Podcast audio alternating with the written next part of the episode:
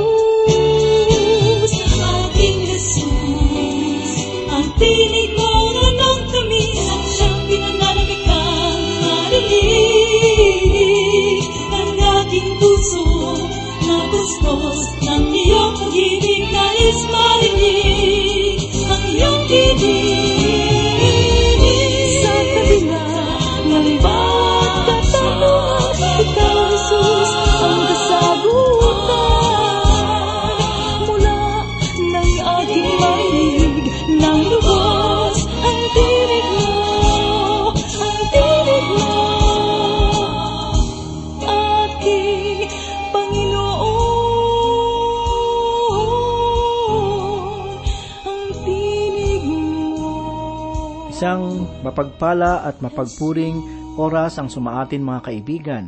Muli tayong nagpapasalamat sa Panginoon sa muling pagkakataon upang ipahayag ang kanyang salita sa pagkakataon upang pag-aralan ang banal na aklat. Ako po muli ang inyong kaibigan, Pastor Dan Abangco. Samahan po ninyo ako at muli tayong mag-aral ng salita ng Diyos. Mga kaibigan, ang liham sa mga Hebreyo ay sulat ng isang mangangaral sa kanyang mga tagapakinig na humihimok upang sila ay manatiling tapat sa Panginoong Heso Kristo. Ang estilo o pamamaraan na ginamit ng manunulat ay katulad ng pamamahayag sa sinagoga sa wikang Hudyo at Griego. Ang mayakda ng aklat ng Hebreyo ay hindi nag-aksaya ng panahon sa kanyang pagsusulat. Ang apat na naunang mga talata ay iisang pangungusap lamang na nasa orihinal na wikang Griego. Nilalaman ng mga ito ang ilang mga pahayag at naisulat sa wikang Griego sa buong bagong tipan. Magsimula po tayo ngayon ng ating pagbubulay-bulay. Basahin po natin ang unang talata ng unang kabanata. Ipinahayag ng Apostol Pablo, ganito po ang sinasabi, Noong unang panahon, ang Diyos ay nagsalita sa ating mga ninuno sa iba't ibang panahon, sa iba't ibang paraan, sa pamamagitan ng mga propeta. Ang kahangahangang estilo ng pambungad na pangungusap ay tugma sa paksa na kanyang tinutukoy. Ang pinakamahalaga at saliga ng pangunawang pananampalataya ay nakasaad sa talatang ito at sa mga sumusunod. Ipinahayag ng Diyos ang kanyang sarili sa pamamagitan ng mga propeta at sa iba't ibang paraan. Ang pagkakaiba ng relihiyon at pahayag ay nagbibigay tanda sa pananampalataya mula sa banal na kasulatan. Ang mga tauhan sa banal na kasulatan ay hindi ipinapalagay na sila ay nag-aalay, nananalangin o gumagawa ng mga ritual pagkat ito ay nakalulugod sa Diyos. Bagkus ay naniniwala silang ang Diyos ay nakapag-usap sa kanila at malinaw na kaya nila ito ginawa ay bilang pagsunod sa mga pahayag na ibinigay sa kanila ng Diyos. Ang may akda ng aklat ng Hebreyo ay kinilala ang dalawang dakilang pangyayari na kung saan ay ipinahayag ng Diyos ang kanyang sarili sa mga tao. Ang una ay sa lumang tipan na nagwaka sa ministeryo ng mga propeta. Ang pangalawang dakilang pagpapahayag ng Diyos ay sa pamamagitan ng kanyang anak na si Heso Kristo. Ang sumulat ng aklat na ito ay hindi minamaliit ang pahayag ng Diyos sa lumang tipan. Namahayag siya sa iba't ibang panahon, iba't ibang pamamaraan. Ang pagkakaiba ng pahayag sa lumang tipan at ng kay Kristo ay makikita sa maraming paraan. Siya ay nagpahayag sa ating mga ninuno o sa mga propeta at ngayon ay nagpahayag siya sa atin sa pamamagitan ni Heso Kristo. Kung inyong mapapansin, ang aklat nito ay may pambungad na ang salita ng Diyos. Mga giliw na tagapakinig, sangayon sa pag-aaral natin ng matematika, mayroong mga katotohanan na hindi na nangangailangan pa ng pagpapaliwanag. Kung ang dalawa ay daragdagan pa ng dalawa at ang iyong naging sagot ay hindi apat, nangangahulugan lamang na ikaw ay nasa laot kung pag-uusapan ang matematika. Mga kaibigan, sinasabi na ang isang matuwid na linya ay isang pinakamaikling pagitan ng magkabilang dulo. Ito ay napatunayang katotohanan at tanggap ng lahat. Kung ang isang paksa ay naitatag na, maaari nang magpatuloy at humanap ng muli ng ibang bagay na maaaring patunayan ang liham para sa mga Hebreyo na tulad na aklat na Genesis ay hindi nagtatangkang patunayan na may Diyos. Bagkus ang dalawang aklat na ito ay tuwirang sinasabi na mayroong Diyos. Ang banal na kasulatan ay hindi nagsisikap patunayan na mayroong umiiral na Diyos. Mayroong mga pag-aaral sa mga paaralan ng Biblia ang nagtatangkang ipaliwanag ang pag-iral ng Diyos sa pamamagitan ng pangangatwiran Maaaring ikaw ay may problema sa pag-iisip kung sa iyong paglalakad sa ibabaw ng bundok o paglalakad sa tabi ng dagat o kaya ay tumingala sa kalangitan, ngunit hindi mo makita na mayroong lumikha. Pakinggan po natin ang ipinahayag ni Haring David sa unang talata ng Kabanatang Labing Siyam ng mga awit. Ganito po ang sinasabi, Nagpapahayag ang kaluwalhatian ng Diyos, ang kalangitan, at ang mga gawa ng kanyang kamay ay inihahayag ang kalawakan. Mga kaibigan, kung ang nilikhang daigdig ay walang ipinapahayag sa inyo tungkol sa isang manglilikha, ay maaaring mayroong mali sa inyong pag-iisip. Mayroong isang lalaki ang nagsabi ng tungkol sa isang kabataan na hindi naniniwala sa Diyos. Kaya't aking naalala ang ipinahayag ni Haring David sa ikalabing apat na kabanata ng awit sa unang talata. Ganito po ang sinasabi, Sinasabi ng hangal sa kanyang puso, walang Diyos. Ang ikalawang pagpapatunay na ating makikita dito sa unang talata, unang kabanata ng Hebreyo, ang Diyos ay nagsasalita o nagpapahayag. Kung maunawaan natin na ang Diyos ay mayroong karunungan at kung tayo ay wala pang natatanggap na pahayag mula sa Kanya, ay kailangan nating tuklasin. Mga kaibigan, ang Diyos ay nagpapahayag na sa atin sa pamamagitan ng kinasihan niyang mga salita. Ang unang talata ng Hebreyo ay nagpapakita na ang banal na kasultan na ibinigay sa atin ay kinasihan. Ang pahayag ng kanyang tinutukoy ay ang mga nasusulat sa lumang tipan na nasa atin ngayon. Mayroong ilan na ang paniniwala ay hindi si Apostol Pablo ang sumulat ng aklat na ito, sapagkat mahusay ang pagkakasulat nito sa wikang Griego. Isinulat ito sa isang tao na bihasa sa wikang Griego. Sa pasimula pa lamang ng aklat ay ginamit na ang dalawang salita. Ang una ay ang salita para sa sari-saring panahon na sa wikang Griego ay tinatawag nilang polumeros. At ang ikalawa naman ay ang salitang Griego na polutropos, na tinutukoy naman ng iba't ibang pamamaraan. Kung ito ay pakikinggan, masasabi natin na tila patula ang pagkakagawa. Subalit, kung uunawain natin ito, nagpapakita ng napakarubdob na pag-iisip ng may akda upang paunawa ang nais niyang ipabatid na mensahe. Ang polumeros o iba't ibang panahon ay hindi tumutukoy sa oras sa ating pagkakaalam. Ang binibigyang diin ay ang pagpapahayag ng Diyos sa pamamagitan ni Moises. Subalit, bago yun, ay nakapag-usap muna siya kay Abraham sa pamamagitan ng panaginip at sa pagsusugo sa kanya ng mga anghel. Tunghayan po natin ang pagpapahayag ng Diyos kay Abraham sa pamamagitan ng anghel sa ikalabing walong kabanata ng Genesis mula sa una hanggang ikasampung talata. Ganito po ang sinasabi, Ang Panginoon ay nagpakita kay Abraham sa may punong ensina ni Mamre habang siya ay nakaupo ng kainitan ng araw sa pintuan ng tolda. Itinaas niya ang kanyang paningin at nakita ang tatlong lalaki na nakatayo na malapit sa kanya. Nang sila'y kanyang makita, tumakbo siya upang sila'y salubungin mula sa pintuan ng tolda at yumuko siya sa lupa. At sinabi, Panginoon ko, kung ako'y nakatagpo ng biyaya ng inyong paningin, ay hinihiling ko sa inyo na huwag mong lampasan ang inyong lingkod. Hayaan mong dalan ko kayo rito ng kaunting tubig at magugas kayo ng inyong mga paa at magpahinga kayo sa lilim ng kahoy. Kukuha ako ng kaunting tinapay upang makapagpalakas sa inyo at pagkatapos ay magpatuloy na kayo yamang ako'y pumarito sa inyong lingkod. Kaya't sinabi nila, gawin mo ang ayon sa iyong sinasabi. Si Abraham ay nagmadaling pumunta sa tolda ni Sarah at sinabi, Dali, maganda ka ng tatlong takal ng mainam na harina. Masahin mo at gawing mga tinapay. At tumakbo si Abraham sa bakahan at kumuha ng isang bata at malusog na baka at ibinigay sa alipin na nagmamadaling inihanda ito.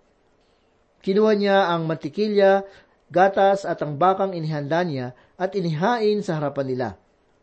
Siya'y tumayo sa tabi nila sa lilim ng punong kahoy, samantalang sila'y kumakain. At sinabi nila sa kanya, Nasaan si Sara na iyong asawa? At sinabi niya, naroon siya sa tolda. At sinabi ng isa, Ako ay tiyak na babalik sa inyo sa tamang panahon, at si Sara na iyong asawa ay magkakaanak ng isang lalaki, Si Sarah noon ay nakikinig sa may pintuan ng tolda na nasa likuran niya. Mga giliw na tagapakinig, ang mga anghel ng Diyos ay nagpahayag kay Abraham upang magkaroon ng katuparan ng sinabi ng Diyos kay Abraham na siya ay magkakaroon ng mga anak na sindami ng buhangin sa dalampasigan. Nang makipag-usap ang Diyos kay Abraham, ay hindi niya sinabi sa kanya ang mga bagay na sasabihin niya kay Moises. Hindi pinahayag ng Diyos kay Abraham ang tungkol sa kautusan. Hindi niya binanggit ang sampung utos, subalit sa aklat ng Exodo ay ibinigay niya ang sampung utos sa pamamagitan ni Moises. Kay Haring David ay sinabi niya na sa kanyang lahi ay magmumula ang isang hari na magiging tagapagligtas. At noong si David ay matanda na, sinabi niyang mayroong darating na hari mula sa kanyang lipi na magiging tagapagligtas. Mga giliw na tagapakinig, ang mga pahayag na ito ay hindi ibinigay ng Diyos kay Moises o kay Abraham, tanging kay David niya ito ipinahayag. Sa katunayan, ang mga pahayag na ibinigay ng Diyos kay Moises ay hindi sila magkakaroon ng makasanlibutang hari sapagkat siya ang magiging hari. Gayunpaman, nalalaman ng Diyos ang puso ng tao at sa mga panahong iyon ay nais ng Israel na magkaroon ng hari na tulad ng kanilang mga karatig bansa. Tunay na kahanga-hanga na malaman kung papaano kumilos ang Diyos sa mga panahong iyon. Tinigon niya ang kanilang mga kahilingan. Ginamit ang mga pamamaraan ng Diyos upang kanyang isugo sa sanlibutan ang Mesiyas o ang tagapagligtas. Sinasabi dito sa unang talata na hindi binigay ng Diyos ang buong katotohanan kay Abraham, bagkus ay ipinahayag niya ito sa pamamagitan ng iba't ibang tao sa loob ng maraming taon. At sa tamang panahon ay isinugo ang kanyang anak ipinapakita sa atin na mayroong nagpapatuloy na pagpapahayag ng mga nasa banal na kasulatan. Ang salitang Griego na pulutropos ay tumutukoy sa iba't ibang kaparaanan. Ang ibig sabihin ay mayroong iba't ibang pamamaraan ang Diyos sa pakikipag-ugnayan sa mga tao. Siya ay nakikipag-usap kay Abraham sa pamamagitan ng panaginip at mga anghel. Subalit ibinigay niya ang kautusan kay Moises sa pamamagitan ng isang tinig. Sa paglipas ng panahon ay nagbigay naman siya ng mga pangako kay Josue. Siya ay nangusap sa pamamagitan ng panaginip, sa pamamagitan ng kautusan. Ginagamit din niya ang mga ritual upang makipag-ugnayan. Siya ay nangusap sa pamamagitan ng kasaysayan, Nagpahayag din siya sa pamamagitan ng mga tula at nagpahayag din siya sa pamamagitan ng mga propesiya at mga pangitain. Ginagamit niya ang iba't ibang pamamaraan sa loob ng mahabang panahon sa pamamagitan ng 45 manunulat. At ito ay naganap sa loob ng isang libo at limang daang taon. Sa pagkakataong ito, ang sumulat ng aklat ng Hebreyo ay nagpapahayag sa atin ng mga mensaheng napapanahon naisip na ninyo na ang Biblia ay tunay na kahangahangang aklat, sapagkat ito ay isinulat ng iba't ibang manunulat. Ginamit ng Diyos ang maraming manunulat na iba't iba ang uri ng pamumuhay ang pinagmulan. Ginamit niya ang kanilang mga kayahan. Isa sa kanyang mga ginamit ay si Apostol Pedro. Hindi siya mahusay sa wikang Griego, subalit hindi ko siya minamaliit sapagkat siya ay kinasiha ng banal na espiritu. Ang sumulat ng aklat na ito ay naniniwala ako na si Apostol Pablo. Siya ay dalubhasa sa wikang Griego. Noong si Apostol Pablo ay gumawa ng sulat para sa mga taga-Galacia at taga-Korinto, ay kaniyang ibinigay sa kanila ang mga tuntunin para sa kanilang mga pang-araw-araw na pamumuhay.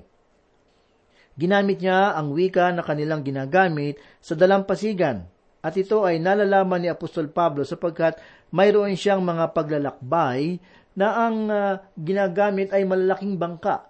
Subalit ang sulat niya para sa mga Hebreyo ay isang uri ng sining.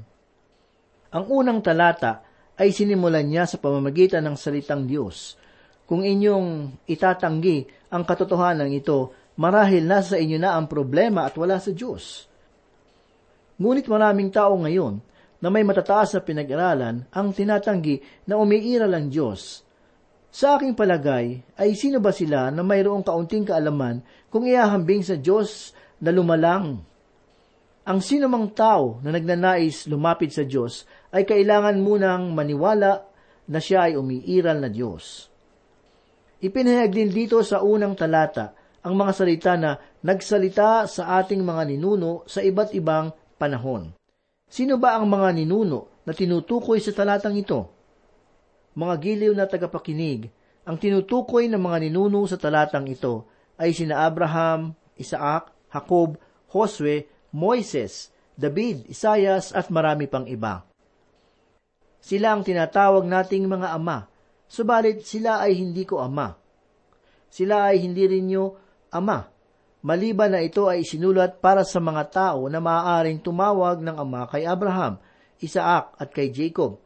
Iyon din ang dahilan kung bakit ang aklat na ito ay tinawag na sulat sa mga Hebreyo. Ngunit dapat pa rin nating ipagpasalamat sapagkat siya ay Diyos rin ng mga hintil. Mga kaibigan, ang mga propeta, ang mga lingkod ng Diyos na nagpahayag para sa Kanya maaari siyang magpahayag sa mga salita ng Diyos kahit ang mga bagay sa panghinaharap. Ang Diyos ay nagpahayag sa pamamagitan ng mga propeta. Sila ay kahanga-hanga na mga nagpahayag ng mga mensahe ng Diyos. Silang lahat ay pinagsama-sama upang mabuo ang lumang tipan. Ngunit, ang bagay na mas mainam sabihin para sa kanila, sila ay nagbigay sa atin ng mga kapahayagan ng Diyos. Naging ganap ang kapahayagan ng Diyos sa pamamagitan ni Heso Kristo, kaya't wala nang nasabi pang kasunod nito. Ang paglalarawan sa anak ng Diyos ay ipapahayag sa ikalawang talata, na magpapakita na ang kapahayagan ng Diyos ay lubos at hindi na kakailanganin ang susunod na pagpapahayag. Subalit ngayon ay makikita natin na ang Diyos ay nangungusap na, may katiyakan sa pamamagitan ng Panginoong Heso Kristo. Subalit ngayon ay makikita natin na ang Diyos ay nangungusap na may katiyakan sa pamamagitan ng Panginoong Heso Kristo. Ang pamamahayag ay pinagpatuloy ng kanyang mga lingkod. Ang talatang ito ay nagtataglay ng mahalagang saligan ng kristyanong pananampalataya, na ipinahayag ni Kristo kung sino at ano siya. Mayroong mahalagang aral sa paniniwalang ito. Ang una, kung lubusan na ipahayag ni Kristo ang Diyos, ay nalaman natin ang tungkol sa Diyos sa pamamagitan ni Kristo. Wala lang ibang saligan upang maunawaan natin ang Diyos kundi sa pamamagitan ni Kristo Jesus. Sinabi ni Apostol Pablo sa ikaapat na kabanata ng ikalawang Korinto talatang anim ang ganito, Sapagkat ang Diyos ang nagsabi, Magniningning ang ilaw sa kadiliman, na siyang tumatanglaw sa aming mga puso upang magbigay liwanag sa pagkakilala sa kaluwalhatian ng Diyos sa muka ni Heso Kristo. Ang ikalawang mensahe ay ang katotohanan na wala ng lubos na kapahayagan ang susunod o mangyayari. Kahit na anong samahan ang magsabi na mayroong pang ipapahayag maliban kay Kristo at sa bagong tipan, ay nagpapakita na hindi lamang sila mapanganib, kundi ito rin ay mapanganib sa kristyanong pananampalataya. Mga kaibigan, sa bawat panahon ang mga propeta sa ilalim ng pagkasi ng banal na espiritu ay nagpapahayag ng salita ng Diyos. Ngayon ang Diyos ay nagpahayag sa pamamagitan ng kanyang bugtong na anak. Ang may akda nitong aklat ng Hebreyo ay pinahayag na si Yesu Kristo ay mas mataas kaysa sa mga propeta. Itinuturing na kaibigan ng Diyos ang mga propeta at si Jesus ang kanyang bugtong na anak. Ang mga propeta ay nakakaunawa ng kaisipan ng Diyos at si Jesus naman ang isip ng Diyos. Siya ang salita ng Diyos na nagkatawang tao. Nakikita natin ang kaluwalhatian ng Diyos na nagniningning sa pamamagitan ng kanyang kapakumbabaan at kamatayan sa krus para sa mga kasalanan. Mga kaibigan, ang pakikinig sa salita ng Diyos ay isang malaking pribilehiyo. Maaari itong baguhin ang inyong buhay at ang kahangahangang responsibilidad na ito ay paniwalaan at sundin. Manggiliw na tagapakinig, ang inyo bang mga tenga ay nakahandang makinig sa salita ng Diyos? Tayo po ay manalangin.